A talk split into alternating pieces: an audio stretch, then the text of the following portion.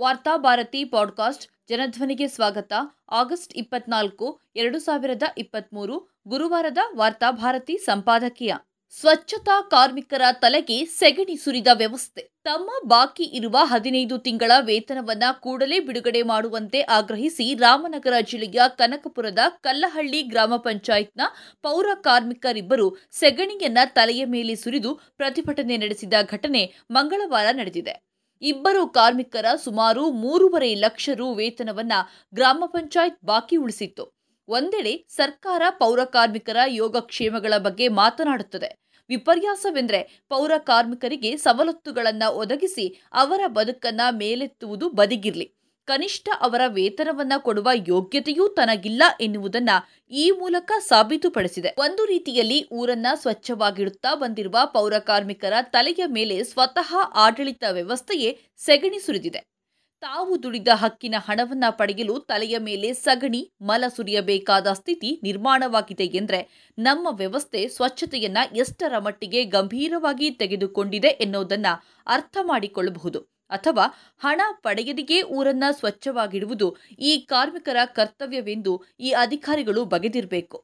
ಯಾವಾಗ ಸೆಗಣಿ ಸುರಿದು ಪ್ರತಿಭಟನೆಗಿಳಿದರೋ ಆಗಲೇ ತಮ್ಮ ಮಾನ ಉಳಿಸಿಕೊಳ್ಳಲು ಅಧಿಕಾರಿಗಳು ಸ್ಥಳಕ್ಕೆ ಆಗಮಿಸಿ ವೇತನವನ್ನ ಪಾವತಿಸಿದ್ರು.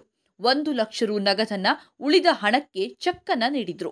ಪೌರ ಕಾರ್ಮಿಕರಿಗೆ ವೇತನ ಬಾಕಿ ಉಳಿಸಿರುವುದು ಯಾವುದೋ ಒಂದು ಗ್ರಾಮ ಪಂಚಾಯತ್ಗಷ್ಟೇ ಸೀಮಿತವಾದ ವಿಷಯವಲ್ಲ.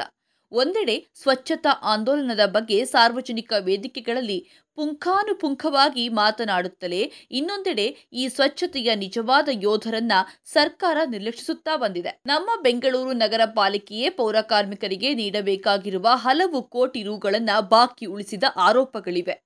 ಒಣತ್ಯಾಜ್ಯ ಸಂಗ್ರಹಕಾರರ ಬಾಕಿ ಉಳಿಸಿರುವ ವೇತನಗಳನ್ನು ಪಾವತಿಸಲು ಕಳೆದ ಮೇ ತಿಂಗಳಲ್ಲಿ ಸರ್ಕಾರೇತರ ಸಂಘಟನೆಗಳು ಆಂದೋಲನವನ್ನು ನಡೆಸಿದ್ವು. ಆ ಸಂಘಟನೆಗಳ ಪ್ರಕಾರ ಬಿಬಿಎಂಪಿ ನಲವತ್ತಾರು ವಾರ್ಡ್ಗಳಲ್ಲಿ ಎರಡು ವರ್ಷಗಳಿಂದ ಒಂಬತ್ತು ಪಾಯಿಂಟ್ ನಾಲ್ಕು ಕೋಟಿ ರೂಗಳನ್ನು ಬಾಕಿ ಉಳಿಸಿಕೊಂಡಿದೆ. ಒಣತ್ಯಾಜ್ಯ ಸಂಗ್ರಹಕಾರರಿಗೆ ಇಪ್ಪತ್ತೆಂಟು ತಿಂಗಳಿನಿಂದ ಸರಿಯಾದ ರೀತಿಯಲ್ಲಿ ವೇತನಗಳನ್ನು ಪಾವತಿಸಿಲ್ಲ ಎಂದು ಸಂಘಟನೆಗಳು ಆರೋಪಿಸಿವೆ. ಮಹಾನಗರ ಪಾಲಿಕೆಗಳ ವ್ಯಾಪ್ತಿಯಲ್ಲಿ ಪೌರ ಕಾರ್ಮಿಕರ ಸಮಸ್ಯೆಗಳು ಕನಿಷ್ಠ ಚರ್ಚೆಯಾದರೂ ಆಗುತ್ತವೆ. ಆದರೆ ಗ್ರಾಮೀಣ ಪ್ರದೇಶದಲ್ಲಿ ಪೌರ ಕಾರ್ಮಿಕರ ಸಮಸ್ಯೆಗಳು ಚರ್ಚೆಯ ವಿಷಯವೇ ಅಲ್ಲ. ಕನಿಷ್ಠ ಅವರ ವೇತನ ಸಮಸ್ಯೆಯನ್ನ ಬಗೆಹರಿಸಿಕೊಳ್ಳಬೇಕಾದ್ರೆ ತಲೆಗೆ ಮಲ ಸುರಿಯುವ ಅಥವಾ ಸೆಗಣಿ ಸುರಿಯುವ ಮೂಲಕ ಪ್ರತಿಭಟನೆ ಮಾಡಬೇಕು. ಎಲ್ಲರೂ ಮಾಡುವಂತೆ ಧರಣಿ ಸತ್ಯಾಗ್ರಹಗಳನ್ನ ಮಾಡಿದ್ರೂ ಅದನ್ನ ಕೇಳುವವರಿಲ್ಲ. ಮಾಧ್ಯಮಗಳು ಅವರನ್ನ ನಿರ್ಲಕ್ಷಿಸುತ್ತವೆ. ಇನ್ನು ಗ್ರಾಮೀಣ ಪ್ರದೇಶದಲ್ಲಿ ತಮ್ಮ ಹಕ್ಕುಗಳಿಗಾಗಿ ಬೇಡಿಕೆ ಇಡುವುದು ಕೂಡ ಅಪರಾಧವಾಗಿ ಬಿಡುತ್ತದೆ. ಯಾಕೆಂದ್ರೆ ಜಿಲ್ಲಾ ಪಂಚಾಯತ್, ಗ್ರಾಮ ಪಂಚಾಯತ್, ಜನಪ್ರತಿನಿಧಿಗಳ ಮುಂದೆ ತಲೆ ಎತ್ತಿ ಮಾತನಾಡುವ ಶಕ್ತಿಯು ಈ ಕಾರ್ಮಿಕರಿಗೆ ಇರೋದಿಲ್ಲ. ಪೌರ ಕಾರ್ಮಿಕರಲ್ಲಿ ಬಹುತೇಕ ಮಂದಿ ಶೋಷಿತ ಸಮುದಾಯದಿಂದ ಬಂದಿರ್ತಾರೆ. ಜಿಲ್ಲಾ ಪಂಚಾಯತ್, ಗ್ರಾಮ ಪಂಚಾಯತ್ನಲ್ಲಿ ಮೇಲ್ಜಾತಿಯ ಜನರು ಕುಳಿತಿರ್ತಾರೆ. ಮೇಲ್ಜಾತಿಯ ಜನರ ವಿರುದ್ಧ ಧ್ವನಿ ಎತ್ತಿ ಮಾತನಾಡುವುದೇ ಅಪರಾಧವಾಗಿರುವಾಗ ಪೌರ ಕಾರ್ಮಿಕರು ತಮ್ಮ ವೇತನವನ್ನ ದೊಡ್ಡ ಸ್ವರದಲ್ಲಿ ಕೇಳುವುದು ಸಾಧ್ಯವೇ? ಗ್ರಾಮೀಣ ಪ್ರದೇಶದಲ್ಲಿ ಪೌರ ಕಾರ್ಮಿಕರನ್ನ ಅತ್ಯಂತ ಹೀನಾಯವಾಗಿ ನಡೆಸಿಕೊಳ್ಳಲಾಗುತ್ತಿರುವುದು ಆಗಾಗ ಸುದ್ದಿಯಾಗುತ್ತಿರುತ್ತವೆ. ಗುತ್ತಿಗೆದಾರರು, ಪಂಚಾಯತ್ ಅಧಿಕಾರಿಗಳು, ಜನಪ್ರತಿನಿಧಿಗಳು ಇವರನ್ನ ಕೇವಲವಾಗಿ ನೋಡೋದಕ್ಕೆ ಪೌರ ಕಾರ್ಮಿಕರ ಜಾತಿಯೂ ಮುಖ್ಯ ಕಾರಣ ಎನ್ನುವುದನ್ನ ನಾವು ಗಮನಿಸಬೇಕಾಗಿದೆ. ತಮ್ಮ ಹಕ್ಕಿನ ವೇತನವನ್ನೇ ಪಡೆದುಕೊಳ್ಳುವುದು ಇಷ್ಟು ಕಷ್ಟವಿರುವಾಗ ಸರ್ಕಾರ ನೀಡುತ್ತಿದೆ ಎನ್ನಲಾಗುತ್ತಿರುವ ಇನ್ನಿತರ ಸವಲತ್ತುಗಳನ್ನು ಪಡೆದುಕೊಳ್ಳುವುದು ಸಾಧ್ಯವಾಗುವ ಮಾತೆ? ಗ್ರಾಮೀಣ ಪ್ರದೇಶದ ಪೌರ ಕಾರ್ಮಿಕರು ಕೈಗವಚ, ಬೂಟುಗಳು ಸೇರಿದಂತೆ ಆರೋಗ್ಯ ರಕ್ಷಣೆಗೆ ಸಂಬಂಧಪಟ್ಟ ಸಲಕರಣೆಗಳಿಂದ ವಂಚಿತರಾಗಿರ್ತಾರೆ. ಎಷ್ಟೋ ಪೌರ ಕಾರ್ಮಿಕರಿಗೆ ಸರ್ಕಾರ ತಮಗೆ ಒದಗಿಸಿರುವ ಆರೋಗ್ಯ ಸುರಕ್ಷೆಯ ಸಾಧನಗಳ ಬಗ್ಗೆ ಅರಿವೇ ಇಲ್ಲ. ಇವರಿಗೆ ಸಿಗಬೇಕಾದ ಸವಲತ್ತುಗಳನ್ನು ಕಾರ್ಮಿಕರ ಹೆಸರಿನಲ್ಲಿ ಮಧ್ಯವರ್ತಿಗಳು ತಮ್ಮದಾಗಿಸಿಕೊಂಡಿರ್ತಾರೆ. ಇನ್ನು ಒಳಚರಂಡಿ ಶುಚಿಗೊಳಿಸುವ ಕಾರ್ಮಿಕರ ಸ್ಥಿತಿಯಂತೂ ಭೀಕರವಾಗಿದೆ. ದೇಶದ ಇನ್ನೂರ ನಲವತ್ತಾರು ಜಿಲ್ಲೆಗಳಲ್ಲಿ ಮಲಹೊರುವ ಪದ್ಧತಿ ಇನ್ನೂ ಜೀವಂತವಿದೆ ಎನ್ನುವುದನ್ನು ಸರ್ಕಾರವೇ ಒಪ್ಪಿಕೊಂಡಿದೆ.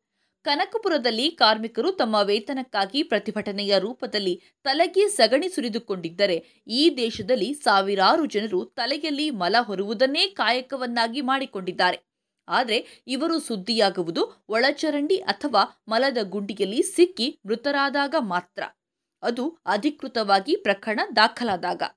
ಈ ದೇಶದಲ್ಲಿ ಇಂತಹ ದುರಂತ ಸಂಭವಿಸಿದಾಗ ಆಕಸ್ಮಿಕ ಅವಘಡಗಳೆಂದು ಪರಿಗಣಿಸಿ ಮುಚ್ಚಿ ಹಾಕಲಾಗುತ್ತದೆ ಯಾಕೆಂದ್ರೆ ದೇಶದ ಎಲ್ಲಾ ಜಿಲ್ಲಾಡಳಿತಗಳು ತಮ್ಮಲ್ಲಿ ಮಲ ಹೊರುವ ಪದ್ಧತಿ ಇಲ್ಲ ಎಂದು ಸ್ಪಷ್ಟಪಡಿಸಿವೆ. ಹೀಗಿರುವಾಗ ಮಲದ ಗುಂಡಿಯಲ್ಲಿ ವ್ಯಕ್ತಿ ಸತ್ತು ಪ್ರಕರಣ ದಾಖಲಾದರೆ ಅದಕ್ಕಾಗಿ ಜಿಲ್ಲಾಡಳಿತ ತನ್ನ ತಲೆ ಕೊಡಬೇಕಾಗುತ್ತದೆ. ಆದುದರಿಂದ ಎಲ್ಲಾ ಅಧಿಕಾರಿಗಳು ಒಟ್ಟು ಸೇರಿ ಇಂತಹ ದುರಂತಗಳು ಬೆಳಕಿಗೆ ಬರದಂತೆ ನೋಡಿಕೊಳ್ತಾರೆ. ಇವೆಲ್ಲವುಗಳ ನಡುವೆಯೂ ರಾಜ್ಯದಲ್ಲಿ ಮ್ಯಾನ್ ಹೋಲ್ಗಳಲ್ಲಿ ನೂರಕ್ಕೂ ಅಧಿಕ ಮಂದಿ ಮೃತಪಟ್ಟಿರುವ ಸರ್ಕಾರಿ ದಾಖಲೆಗಳು ಸಿಗುತ್ತವೆ. ಆದರೆ ಇವರಿಗೆ ನೀಡಬೇಕಾದ ಪರಿಹಾರದ ಬಗ್ಗೆ ಸರ್ಕಾರ ಸ್ಪಷ್ಟ ಕಾನೂನೊಂದನ್ನ ಇನ್ನೂ ಜಾರಿಗೊಳಿಸಿಲ್ಲ. ಈ ದೇಶದಲ್ಲಿ ರೌಡಿಯೊಬ್ಬ ಕೋಮು ಹಿಂಸೆಯಲ್ಲಿ ಮೃತಪಟ್ಟರೆ ಆತನಿಗೆ ಸರ್ಕಾರ ತಕ್ಷಣ ಇಪ್ಪತ್ತೈದು ಲಕ್ಷ ರುವನ್ನ ಮುಖ್ಯಮಂತ್ರಿ ನಿಧಿಯಿಂದ ಬಿಡುಗಡೆ ಮಾಡುತ್ತದೆ. ಆದರೆ ಈ ನಾಡಿನ ಶುಚಿತ್ವಕ್ಕಾಗಿ ಪ್ರಾಣ ತ್ಯಾಗ ಮಾಡಿದ ಪೌರ ಕಾರ್ಮಿಕರಿಗೆ ಪರಿಹಾರ ನೀಡುವ ಸಂದರ್ಭದಲ್ಲಿ ಈ ಉದಾರತೆಯನ್ನ ಪ್ರದರ್ಶಿಸೋದಿಲ್ಲ.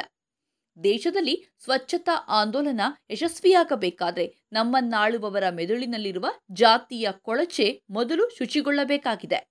ಈ ನಾಡಿನ ಆರೋಗ್ಯವನ್ನ ಕಾಪಾಡುವುದಕ್ಕಾಗಿ ತಮ್ಮ ಪ್ರಾಣವನ್ನೇ ಒತ್ತೆ ಇಟ್ಟು ಕೆಲಸ ಮಾಡುವ ಪೌರ ಕಾರ್ಮಿಕರನ್ನ ಕೂಡ ಯೋಧರೆಂದು ಪರಿಗಣಿಸಿ ಅವರನ್ನ ಗೌರವಿಸಲು ಸಮಾಜ ಕಲಿಯಬೇಕು.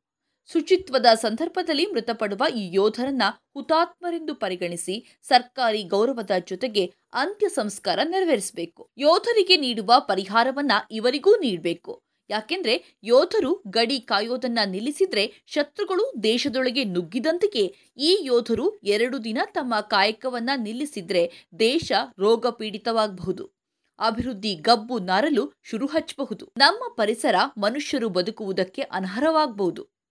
ಪೌರ ಕಾರ್ಮಿಕರ ಬದುಕನ್ನ ಸುಧಾರಿಸುವ ನಿಜವಾದ ಪ್ರಯತ್ನವೆಂದರೆ ಕೊಳಚೆ ಗುಂಡಿಗೆ ಮನುಷ್ಯರು ಇಳಿದು ಶುಚಿಗೊಳಿಸುವ ಸ್ಥಿತಿಗೆ ನಿರ್ಮಾಣವಾಗದಂತೆ ನೋಡಿಕೊಳ್ಳುವುದು. ಅದಕ್ಕಾಗಿ ತಂತ್ರಜ್ಞಾನಗಳನ್ನು ಪರಿಣಾಮಕಾರಿಯಾಗಿ ಬಳಸಿಕೊಳ್ಳಲು ಮುಂದಾಗಬೇಕು. ಸಾವಿರಾರು ಮೈಲು ದೂರದಲ್ಲಿರುವ ಚಂದ್ರನೆಡೆಗೆ ಯಶಸ್ವಿಯಾಗಿ ಉಪಗ್ರಹಗಳನ್ನು ಹಾರಿಸಲು ನಮಗೆ ಸಾಧ್ಯವಿದೆಯಾದರೆ ಶೌಚ ಗುಂಡಿಗೆ ಇಳಿಸುವ ತಂತ್ರಜ್ಞಾನಗಳನ್ನು ಅಭಿವೃದ್ಧಿಗೊಳಿಸಲು ನಮಗೆ ಯಾಕೆ ಸಾಧ್ಯವಿಲ್ಲ?